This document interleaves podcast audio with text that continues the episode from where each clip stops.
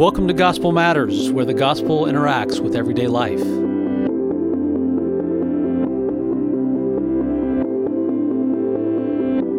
Well, it's great to be back, and uh, I'm excited to be back in the studio today with uh, Pastor Casey Cease. And we are continuing in on our series that we've been doing the past two weeks of demystifying discipleship. We want to take the veil off, so to speak, this idea of discipleship and help people with some real practical tools to help them disciple not only in their family, not only uh, amongst their friends, but also in the community and, God's community here in the church. So we're going to be talking about that aspect of it today is what community can, uh, how community can be involved in the process of discipleship. So how are you doing today, Casey? Brent, I'm doing well. I love this topic because it's essential to um, our our existence as followers of Jesus. I mean, He commissions us to make disciples and gives us His Word and His Holy Spirit and His victory over sin, death, and Satan through the power of His resurrection after He died on the cross and His uh, promise to return one day for His church. And so uh, we we have great privilege to really endeavor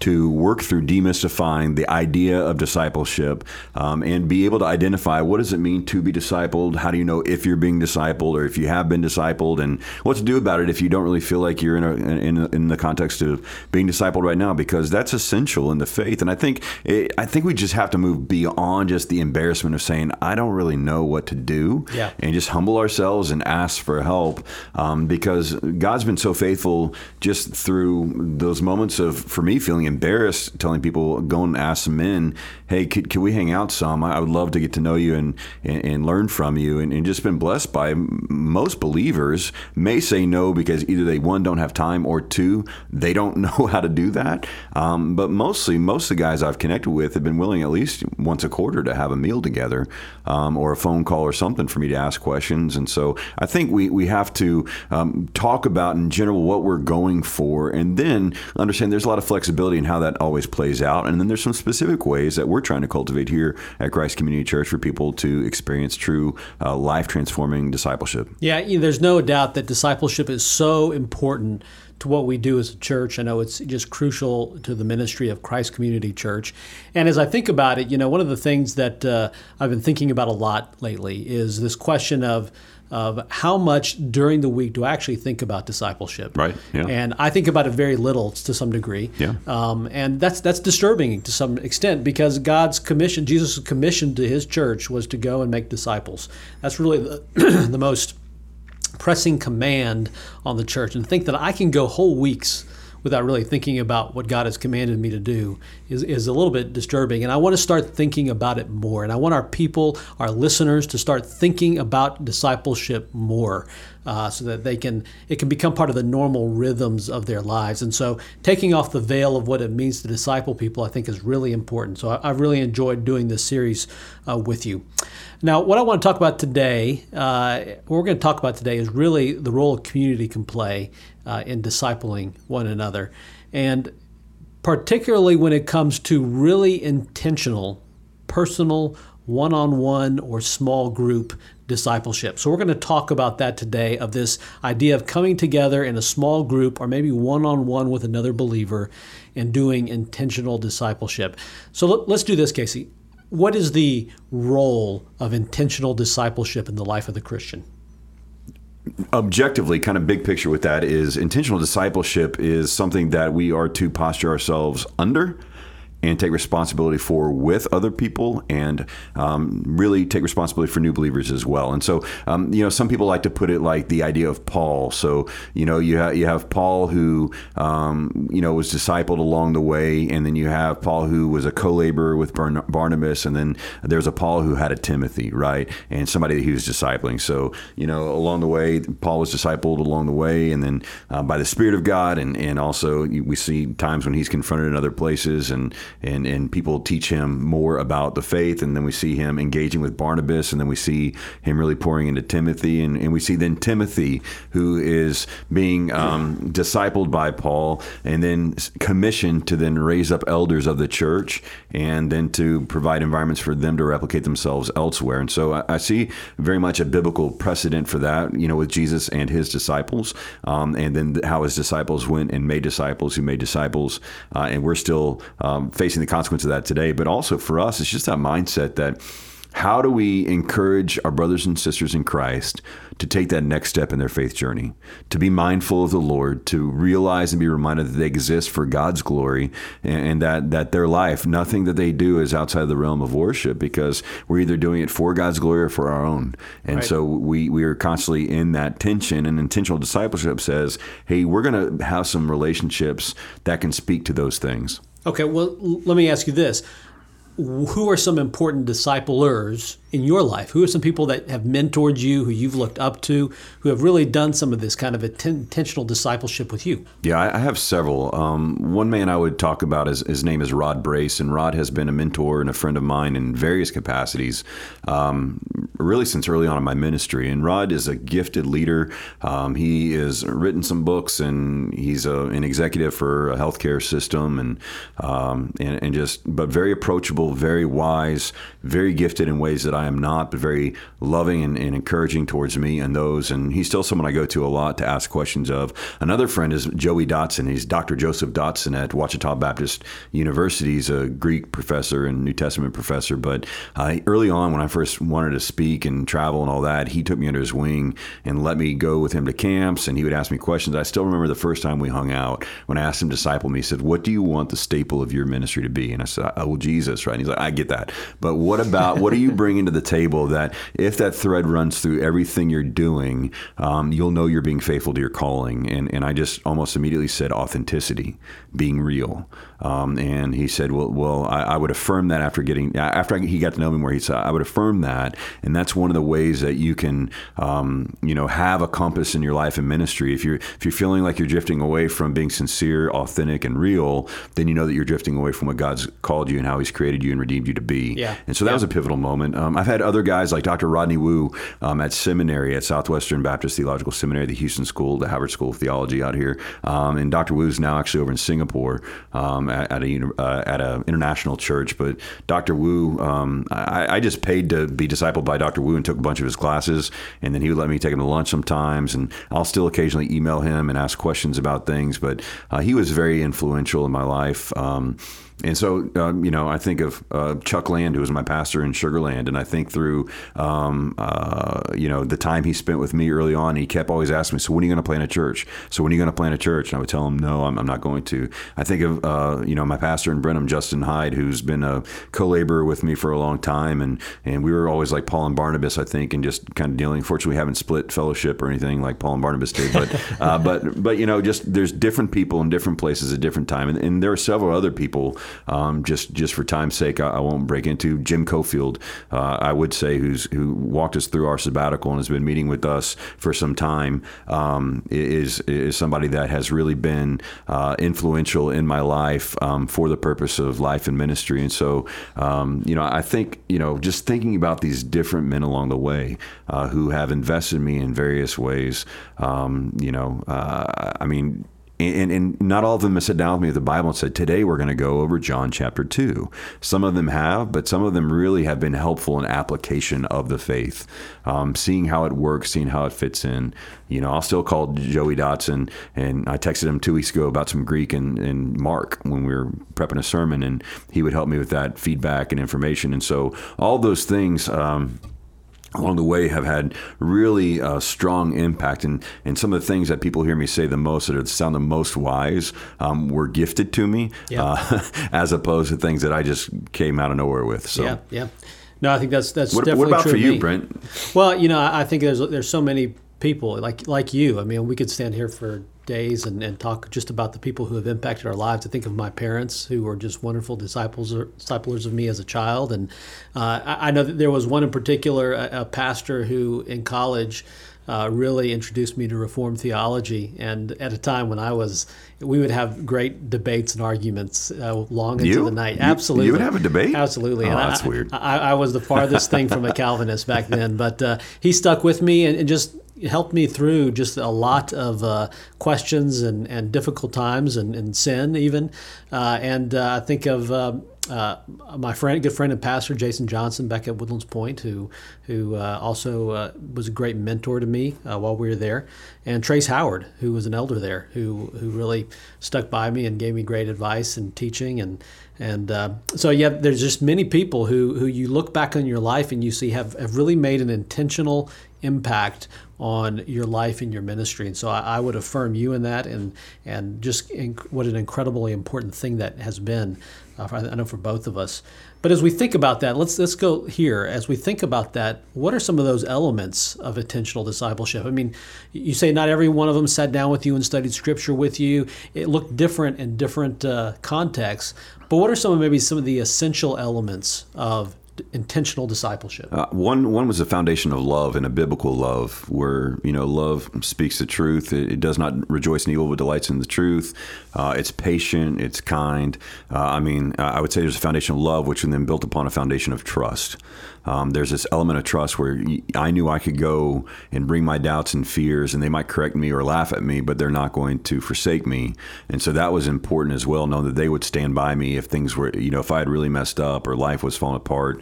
I remember um, years ago I was struggling with some depression, and oh, another guy was a guy named Joel Engel, who's now a pastor in Anchorage, Alaska, but he really helped me early on uh, with Reformed theology as well. And I remember I, I was struggling with depression. He said, "Hey, why, why didn't you tell me?" And I said, "Because I was embarrassed."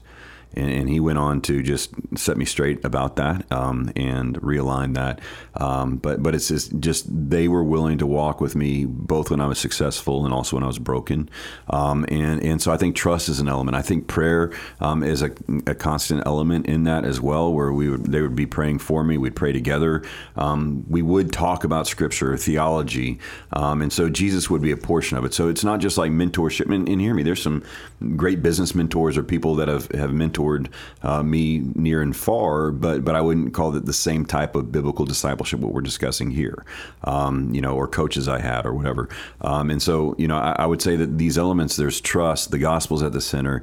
There's a, a love, a basis of love. There's a mutual commitment to each other. Um, there's an openness to accountability that they would ask, "Hey, you told me you were going to work on this. How's that going for you?" Um, and it didn't feel threatening. It just felt liberating to be able to say, "Man, I blew it." And they would come back usually and say, "Well, how can I help?" You yeah. know, rather than like, well, shame on you or whatever. They they you know, they at times would question my intentions if I if I was getting you know on the barriers, but most of the time they came with a presupposition that I intended to do well, but I hadn't done well, and so why was that? And if it was just because I was lazy or I forgot, then they, the spirit of God in me would would most of the time bring out like I just blew it, guys. I didn't do it. I dropped the ball, or or you know whatever. And so I think having some of these elements um, present there. What, what, what, are there any other elements that you would think would be important from your experience, Brent? Well, I definitely think accountability is one of those big things. Being able to be honest with with some guys about your struggles. I mean, I, I have a really good friend who, uh, just a great Christian friend of mine, who's been walking through a, an issue with a, a, distant friend of his, a guy who he knew from high school, yeah. who got involved with some just terrible sin that yeah. destroyed his marriage. And I know my friend was speaking with him about how did it progress to that level where it ended up destroying his marriage and, and, and causing just huge turmoil in his life. And I remember, I know the response that that guy gave to him. He said, he said, I just didn't have anybody to talk to about it. Yeah. And you know, a, a, a sin that a lot of guys struggle with turned into something that was so much bigger yep. because this person had nobody to talk to. And so I know, just because of where we all are, uh, that if we don't have someone to confess to, to talk to, to be accountable to, things that are small right now, things that we think are small right now, can spiral out of control really quickly. And so, I think it, you know that kind of accountability is really important. I think the intentionality is really important. I love what you mentioned about gospel centrality. I need to be reminded of the gospel as often as possible. Absolutely. I mean, uh, it, the, the moment I lose perspective of that, uh, everything in my life, my perspective changes on everything that's going on. I feel like the world is spinning out of control. But when I'm reminded of the gospel, of that central fact of all that Jesus has done to save me and all that God has promised me as a result of that, uh, then my perspective becomes so much more clear. And I need people to remind me of that, to call me back to that, to, to affirm uh, the gospel in my life. And so, uh, you know, that gospel centrality, I think, is, is just so important. And uh, then just the fellowship. I mean, I want to have good friends uh, in this journey. I mean, it's just good to be doing uh, serving God with good friends that you know and that you love. It's kind of that mentality of being in the foxhole with some people. You Right. know that uh, it- as dangers come up, as difficulties come up, you want to have people who you're close to uh, in that fight with you, uh, and, and those relationships just become so much more meaningful when they're centered around uh, something as important as the gospel. So yeah, I think those are all elements that that stick out to me as well. Yeah, that's really helpful. Well, let's talk about this. What's the purpose of intentional? How do we, and let me ask it this way. Because as we talk about intentional discipleship, there's this idea maybe that some people have, well, we're just going to come off together and we're just going to talk about scripture and we're just going to kind of become navel gazers. You know, we're going to look at ourselves all the time and talk about ourselves all the time. How do we make sure that intentional discipleship doesn't just become a support group or doesn't just become uh, a social group? What's what's the purpose of it? Well, I mean, it goes along with the purpose of our church. We exist to glorify God by making followers of Jesus Christ who are growing and multiplying. And so, if we're not, and, and not that it's radical growth on a weekly basis, but are we moving somewhere? Are we starting to experience some liberty and victory over sin? Are we starting to uh, love our families more? Are we starting to share our faith more? Are we getting to a point where the gospel isn't just a, a passing thought, but an informing um, truth that is a lens by which we view this life? And intentional discipleship brings that to bear. Uh, when we realize we're not in that kind of community, it, it we're missing it. And I've, I've had that before seasons of my faith journey where I'm hanging out with believers a bunch, but we're not talking really about anything uh, Yeah. substantial. And it's just like, just this loneliness takes place because uh, we're feasting on a bunch of junk food rather than going to the meat. And I think the Word of God and, and the intentionality of that is, is what brings about this soul nourishment that we need because the ultimate goal is to be conformed more and more to the image of our Savior, Jesus Christ. And we're not to do so in isolation, but in Yeah. community. And so intentional discipleship keeps that that why in place. Uh, we, we begin with the why if we want to grow in our faith and our effectiveness as ambassadors for Christ as we minister the gospel um, in our, own hearts, in our families, in our neighborhoods, in our church, uh, and around the world, Lord willing. And so I think that's the the, the ultimate point behind that um, is that we're walking out in obedience, making disciples as we go, and we're doing so intentionally with some people in our life. Yeah. Okay. Uh, I, I know one, one thing that uh, you've often talked about is it being inwardly cultivating Yeah. to be outwardly focused. Right. Uh, and and I, you just can't can't diminish the importance of that. That we do come around together to provide each other one another with perspective, but it's for the purpose of going out. Absolutely. And if it's not, that's when you start seeing infighting and when you see grudges or you see because you, you're, you're feasting on something, but not allowing the, the, the spiritual calories, if you will, to fuel the mission outside Yeah. and to work through hard things. And so otherwise you're just becoming fat Christians, It fat becomes sheep. boring. Yeah. It becomes boring at that level. Yeah, what's the point? I mean, it's. I mean, I always ask athletes, uh, you know, or you know, my wife uh, was a modern. She did ballet and stuff early, and then did modern dance in college. And I said, "What was your favorite part about dancing?" She said, "The performance." And she, you know, I said, "It's so amazing that they would spend hundreds and hundreds of hours rehearsing and working on technique and doing all these things for a 15 minute dance." Uh, or a 10 minute, you know, 15 minutes total of, of dancing and performance, or even an hour performance.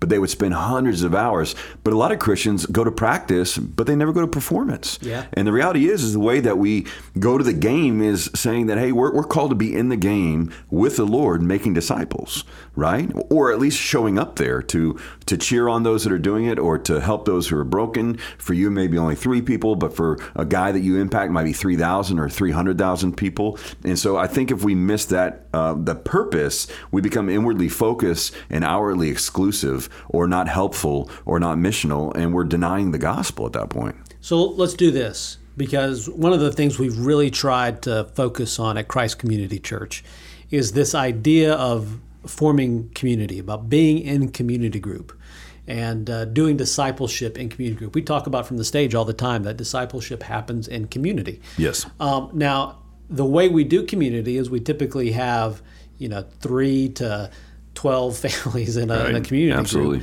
Um, one of the things we're trying to do is move to something we call discipleship groups, which don't take us out of community, Right. but they help us break down community a little bit into a little bit more manageable sizes so that some intentional discipleship can happen. Talk to us a little bit about these discipleship groups, what they're going to look like, and what is the hope for these discipleship groups? Yeah, the hope of the discipleship groups ultimately is for people to, because it's still easy to go with, you know, 14 people in your community group and, and basically get to kind of fade away and, and, not really be known. It's super easy. I mean, you hear that all the time. People don't feel connected even though they go to community group or or, or, sometimes they don't. But if they're just showing up to serve, whatever, they might feel connected. But this is an opportunity to take a group and, and, then find a few people in that group to connect with to have a more intentional discipleship group opportunity.